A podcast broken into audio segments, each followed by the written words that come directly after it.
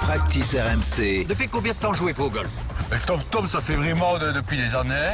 Tom et, et Tom, sur un parcours comme ça, depuis quand bah, j'ai j'ai- j'ai 10 minutes. Le 19e trou. Et Simon, tu reviens aujourd'hui sur la terrible désillusion vécue par un joueur. Paul Barjon était aux anges, mais lui, ça s'est pas très bien passé. Et pour cause, Chad Tuten, l'Américain, a évolué avec le Français sur le Corn Ferry Tour, rêvait lui aussi de décrocher sa carte pour le PGA la saison prochaine. C'est là que leurs routes se séparent, puisque le 8 octobre dernier, lors du dernier tour du Corn Ferry Championship, dernier tournoi de la saison, pendant que Paul riait, bah, Chad a chialé. On est à Newburgh, dans l'état de l'Indiana Victoria National Golf Club, un par 72. Et en ce dimanche après-midi, Chad Tuten pense bien en avoir fini avec les paysans de la seconde division. Il a en effet gagné le droit d'évoluer l'an prochain à l'étage supérieur, le prestigieux PGA Tour. Il a pour cela rendu une carte de 74, deux coups au-dessus du par. Ce qui est bien, mais pas top. Suffisant, en tout cas, pour finir dans les 30 premiers au classement de la saison, 30e sur 30 d'ailleurs. Ouais. On imagine aisément que Chad a déjà écrit à ses parents, sa famille, ses amis pour partager son soulagement et qu'il pense déjà à la boîte intersidérale qu'il va se mettre pour fêter ça.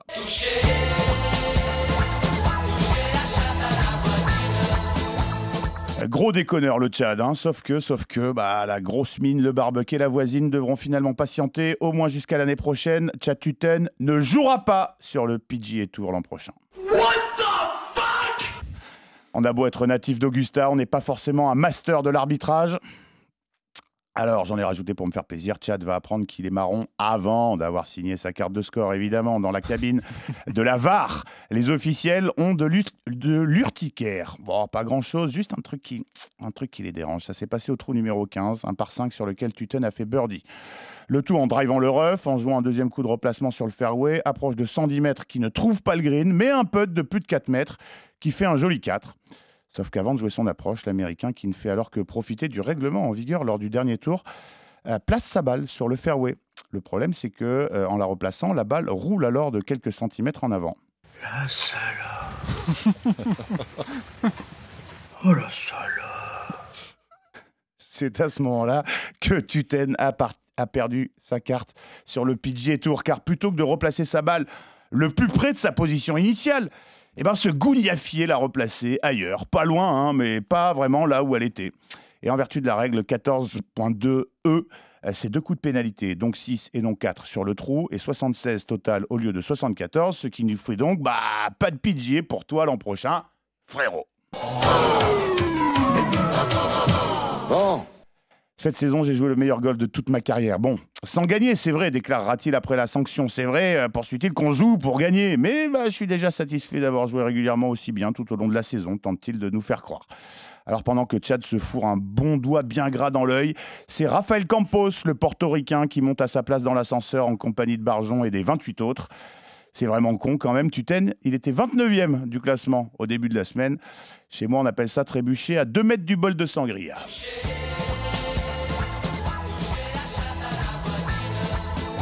Merci beaucoup Simon Dutin de nous avoir euh, conté cette histoire hallucinante parce que ça arrive, j'imagine, dans beaucoup de tournois de prendre deux points de pénalité sur arbitrage.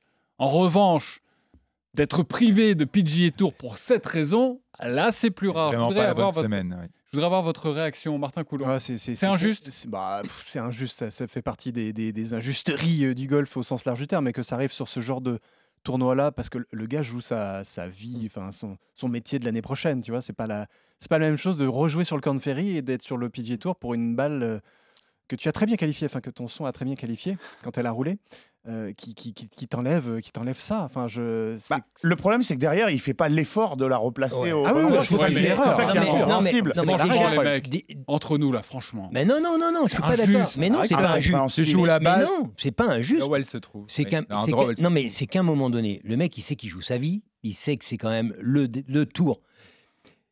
Vous verrez souvent les joueurs sur les, différents circuits ne jamais décider eux-mêmes. C'est-à-dire, il y a un truc, on appelle l'arbitre, on touche à rien et on attend.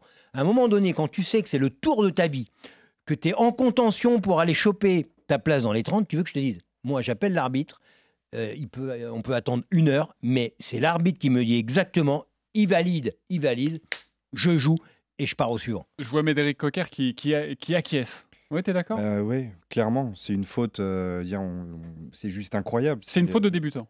Ah, Mais, cla- mais clairement, c'est c'est un truc. euh, je suis d'accord avec Fabien. C'est on se pose même pas de questions. C'est pas à moi de prendre la décision. J'appelle l'arbitre. Et si demain il y a une erreur, c'est la faute de l'arbitre et pas de, et, et pas de la mienne.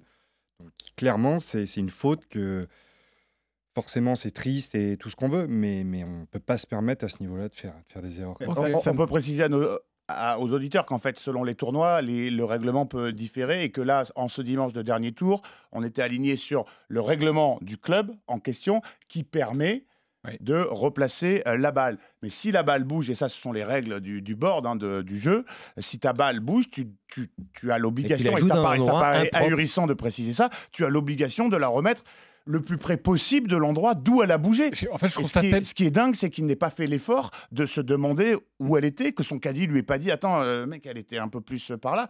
Et que, Mais pour que les arbitres s'en rendent compte à la vidéo, c'est qu'il y a quand même une différence entre l'endroit où il l'a replacé et l'endroit que, elle est est-ce que le nom de Roberto de Vincenzo, ça vous parle? Tellement. Alors, Roberto de Vincenzo, c'est un, 66. voilà, un joueur argentin, si je ne 67. dis pas de bêtises, qui, a, qui avait gagné le Masters. En Masters. gros, voilà, on se la joue courte. Il avait, euh, il avait gagné le Masters, sauf qu'il s'est gouré en signant sa carte. Et que donc, bah, bah, il n'a pas gagné le Masters. Quoi. Donc, il a, il a signé un mauvais score, il s'est gouré. Voilà, il a mis un 4 ou un Disqualifié, 6 ou l'inverse. Disqualifié, bye bye. Ça doit être Donc, tu gagnes le Masters. Oui, tu mais dis, bah, incroyable, j'ai gagné la Masters. performance. T'as mais- Yann Ouznam, qui était en tête de l'Open britannique, qui, qui découvre au 14 bout de clubs. 3-4 trous Il y avait 15 qu'il a deux drivers dans le sac et qui donc il a 15 clubs. Euh, il regarde son caddie, tous les deux se regardent en mode ah, il jette le club et il perd le tournoi. Ouais. T'as un milliard vécu, de hein. trucs comme ça où c'est des petites fautes d'inattention. Ok, c'est le jeu, c'est ce que vous me dites. Et l'airshot malheureusement, d'Alerwin, alors pareil, c'est beaucoup plus vieux. Ah, euh, ouais, ouais, ouais. à Tombury où euh, il fait un super putt, il arrive et hop, il fait un airshot à, mais à, à 3 mm du trou. quoi.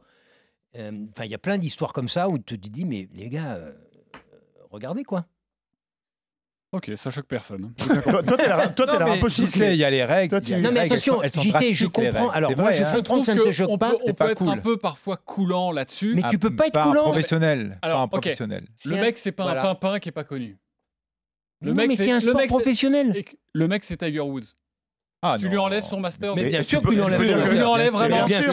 Tu me regardes droit dans les yeux, Ah, tu lui enlèves. Je te regarde Ah droit dans les yeux, tu lui enlèves direct. Surtout, t'as envie de te Euh, dire ouais, que mais Woods, la il règle- n'aurait jamais fait une bêtise. Mais les règles, elles sont pareilles pour tout le monde. Ouais, alors j'ai en tête aussi un Masters, il n'y a pas tant d'années que ça, où il y Oui. a un drop de Woods qui était un peu.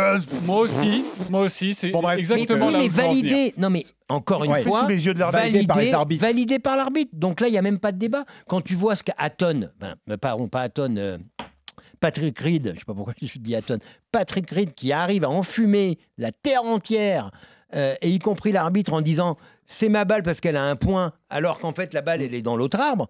Voilà. Mais si l'arbitre dit Monsieur Reed, je valide, il joue et on n'en parle plus. Médéric.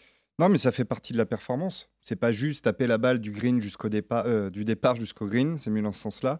C'est, ça fait clairement partie de la performance. C'est, que ça soit euh, ces, règles-là, de signer la carte à la fin. C'est voilà, c'est, des joueurs de haut niveau, ce sont des professionnels. C'est des fautes qu'ils ne peuvent pas, qu'ils ne peuvent pas commettre. J'entends, et vous connaissez évidemment mieux ce sport que moi, je trouve juste, et on en terminera là sur ce débat, comme ça j'ai le mot de la fin, euh, je trouve juste que ils ont tellement de choses à penser à leur performance, à leur façon de jouer, à leur manière de d'être stratège, que un moment d'égarement sur une partie de 4h30, égarement, évidemment, faut pas faire n'importe quoi, tu vas pas mettre la balle qui est là sur le green, tu vas pas l'avancer d'un mètre, évidemment, il y, y a du bon sens.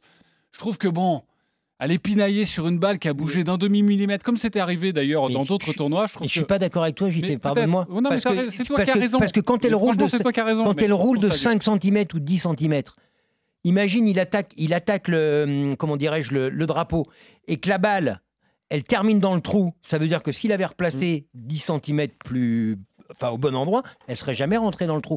Donc c'est là, c'est du sport professionnel avec des règles professionnelles et qui, euh, comment dirais-je, c'est normal, c'est normal. Et, et ils n'ont pas le droit de commettre ces erreurs-là.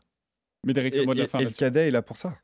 Il, il fait partie aussi de la team du joueur pour permettre justement dans ces moments où la tête peut partir parce qu'il y a l'enjeu qui Là, est tu as là, raison. Bon de, de- de prendre le dessus, comme euh, il va être capable de dire non, non, t'as pas le fer 6, il faut mettre un fer 7 parce que tu as l'adrénaline, parce que habituellement à ces distances, ça fait partie du truc. Donc, euh, donc le, le- le cadet est fautif aussi clairement dans l'histoire.